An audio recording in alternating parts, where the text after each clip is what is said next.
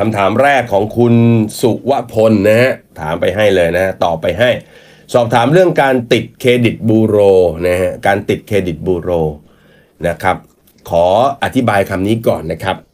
การติดเครดิตบูโรเนี่ยไม่มีนะฮะผมอยากจะพูดคำนี้แทนบริษัทข้อมูลเครดิตแห่งชาติเขาสักหน่อยคือธนาคารเนี่ยนะครับเวลาที่เราไปขอสินเชื่อเนี่ยเขาชอบใช้คำนี้คุณกู้ไม่ได้เพราะติดบูโรอยากจะเรียนอย่างนี้ฮะใครที่กู้ซื้อบ้านใครที่กู้ซื้อรถใครที่มีบัตรเครดิตใครที่มีสินเชื่อส่วนบุคคลใครที่ผ่อนของ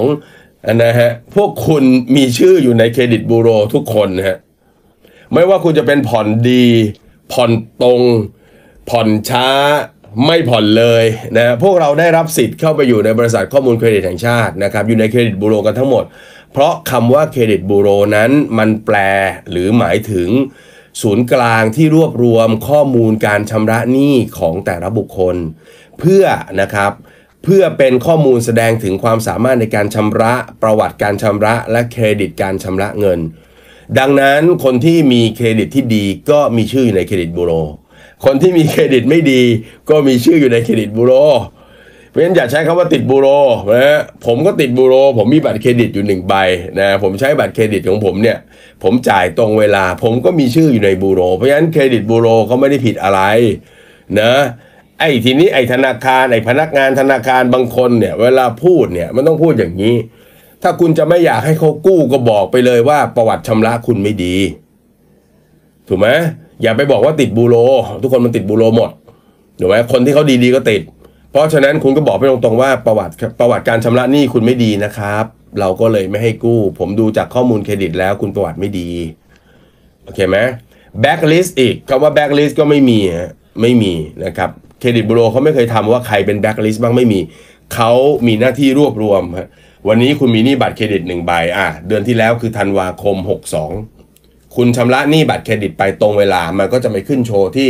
ข้อมูลของคุณสมมติเป็นนายจักรพงษ์เนี่ยนายจักรพงษ์เดือน62จ่ายตรงเวลาชำระปกติมกรา63จักรพงษ์ก็จ่ายเป็นอีกจ่ายตรงจ่ายปกติมันก็มีข้อมูลเก็บไว้อย่างนี้ทีนี้สถาบันการเงินเวลาเขาจะให้เรายืมเงินเนี่ยเขาต้องขอดูหน่อยว่า1เรามีความสามารถในการหารายได้มาคืนเขาได้หรือเปล่า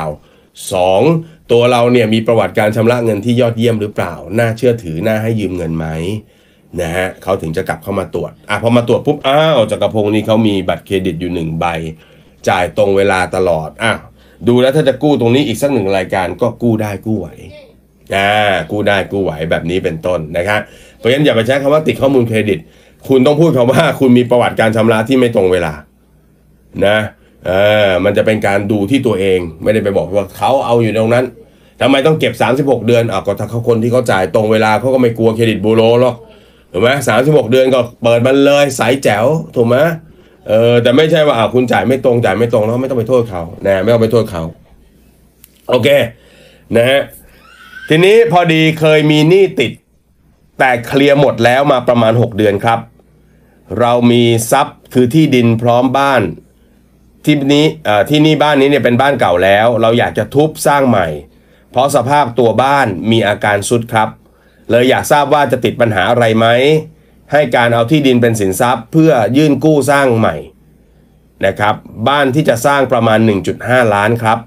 มีเงินเก็บส่วนตัวเย็นๆประมาณ 400,000 ช่วยแนะนำหน่อยครับว่าจะทำยังไงดีนะครับก็คือประมาณว่าเคยมีประวัติการชำระนะฮะที่ไม่ดีแล้วก็ได้เคลียร์ไปแล้วเมื่อ6เดือนที่แล้วทีนี้อยากจะซ่อมบ้านสร้างบ้านใหม่เนื่องจากบ้านเดิมทรุดมีเงินเก็บอยู่ประมาณ 400,000 แต่ดูแล้วอาจจะต้องใช้เงินประมาณ 1.5 ล้านในการสร้างบ้านนะทีนี้ถ้าจะกู้เพิ่มส่วนต่างเนี่ยจะทำได้ไหมต้องแยกกันนะครับแยกกันอย่างนี้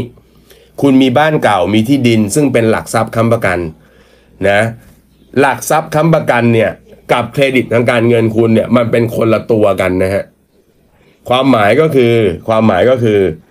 คุณถ้าเกิดว่าคุณเป็นคนที่เครดิตทางด้านการเงินดีคุณไม่มีหลักทรัพย์ค้ำประกันเลยเขาก็ยังดูความสามารถในการชำระหนี้ของคุณอยู่ดีว่าชำระหนี้ได้หรือเปล่าเช่นดูจากรายได้ของคุณถ้าคุณมีรายได้ที่ชำระหนี้ได้เครดิตทางด้านการเงินดีคุณก็สามารถได้รับการกู้ยืมเงินเพื่อก่อสร้างที่อยู่อาศัยของคุณก็ว่ากันไปแต่ถ้าเกิดว่านะเป็นไปได้เหมือนกันนะฮะว่าบางครั้งการกู้ยืมเงินเนาะ แล้วคุณอาจจะมีรายได้อย่างโน้นอย่างนี้ไม่พอดูแล้วเอ๊ะคนนี้จะมาคืนได้หรือเปล่าหรือมันดูมีความไม่เชื่อใจไม่มั่นใจกัน 100% หลักทรัพย์ค้ำประกันก็อาจจะเป็นตัวหนึ่งที่เอามาเป็นตัววางประกอบนะเผื่อว่าคนคนนี้ไม่มีความสามารถในการชำระหรือหนีชำระอย่างเงี้ยก็จะมีตัวอะไรไว้ให้ธนาคารได้ยึดโยงหรือได้เป็นเงินกลับคืนไปบ้างนะเพราะมันแยกกันทีนี้ผมคุยกับคุณอย่างนี้คุณขาดคุณเคลียร์หนี้ไปแล้วเมื่อ6 เดือนที่แล้วผมแนะนำให้คุณไปตรวจข้อมูลเครดิตครับไปตรวจข้อมูลเครดิตว่าธนาคารทุกธนาคารที่คุณเคยเป็นหนี้เขาก่อนหน้านี้เนี่ยเขาเคลียร์ให้คุณข้อมูลเป็นปกติหมดหรือยังหรือปิดบัญชีทั้งหมดหรือยัง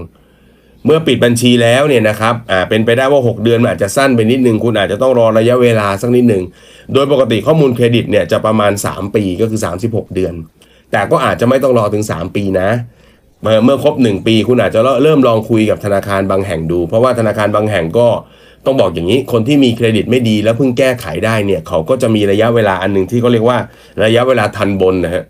แต่ละแบงก์แต่ละธนาคารหรือแม้แต่แบงก์เดียวกันในแต่ละช่วงเวลาก็มีเงื่อนไขไม่เหมือนกันนะบางช่วงเศรษฐกิจดีๆมีเงินอยากจะปล่อยนะบางทีบางคนเคลียร์หนี้ไปแล้ว18 เดือนหรือปีครึ่งบางแบงก์ก็อาจจะกลับมาให้คุณกู้ได้นะเพราะฉะนั้นตรงนี้ผมบอกคุณแบบ 100% ไม่ได้แต่ผมบอกเป็นหลักเกณฑ์หลักการหลักคิดแบบนี้นะครับให้เข้าใจแบบนี้นะสำคัญที่สุดก็คืออยากให้คุณเนี่ยลองเข้าไปเช็คเครดิตหรือปรับระบบข้อมูลเครดิตให้เคลียร์ก่อนนะเพราะเป็นไปได้นะคุณจ่ายหนี้ตรงนี้ครบเขายังไม่ส่งข้อมูลมาที่ตรงกลาง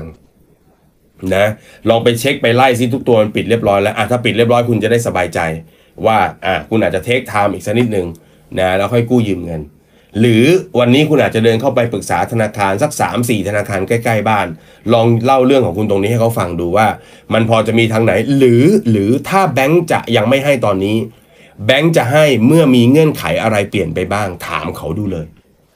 ตรงนี้มันจะช่วยทำให้คุณเรียกว่าอะไรไม่ต้องเตรียมตัวแบบผิดทางนะคุยกับแบงก์เลยว่าโอเคผมเรื่องราวเป็นแบบนี้ถ้าจะกู้ได้จะต้องทำอะไรยังไงบ้างนะอันนี้ก็อยากให้เราลองคุยกับแบงก์ตรงๆนะครับเตรียมเรื่องไว้เลยเรื่องพวกนี้ไม่ได้เรื่องน่าอายเลยนะครับวันนี้เรากลับมามีเครดิตปกติแล้วถูกไหมเราเจรจาได้เราคุยได้ผมชวนให้คุณคุยแบบนี้นะครับเพราะฉะนั้นวันนี้นะเมื่อคำถามเมื่อกี้ก็ตอบไปทั้ง2เรื่องนะทำความเข้าใจเรื่องข้อมูลเครดิตสักนิดนึงนะครับแล้วก็อยากให้ทุกคนรักษามันไว้ให้ดีๆนะเครดิตเนี่ยเวลาที่คุณไม่มีเงินแต่คุณเป็นคนที่น่าเชื่อถือคุณมีเครดิตเนี่ยคุณยังสามารถเรียกเงินมาเข้ามาหาตัวได้แต่ถ้าคุณไม่มีเงินด้วยแล้วคุณก็ไม่มีเครดิตด้วยนะครับใครๆก็ไม่เชื่อถืออันนี้ก็ลำบากนะครับนั้นเครดิตเนี่ยต้องพยายามรักษาให้ดีอีกเรื่องนึงที่บอกไปก็คือเรื่องของการกู้ยืมเงินนะครับหลักๆเนี่ยเขาดูความสามารถในการชำระคืนแล้วก็ดูประวัตินะฮะส่วนไอ้หลักทรัพย์ค้ำประกันอันนี้แล้วแต่กรณีว่าจะเรียกหรือไม่นะครับเพราะฉะนั้นดีที่สุดเดินเข้าไปคุยกับคนที่จะให้เงินคุณแล้วถามเงื่อนไขนะครับในภาษาเดิมๆเขาบอกว่าเป็นกฎแห่งทองคำผู้ใดถือทองคำเป็นผู้ถือกฎเราก็ไปคุยกับเขานะครับเพื่อให้การทำตรงนี้มันง่ายขึ้นนะครับก็วางแผนนิดนึงนะครับอย่าใจร้อนมากนะครับอย่าใจร้อนมากนะฮะ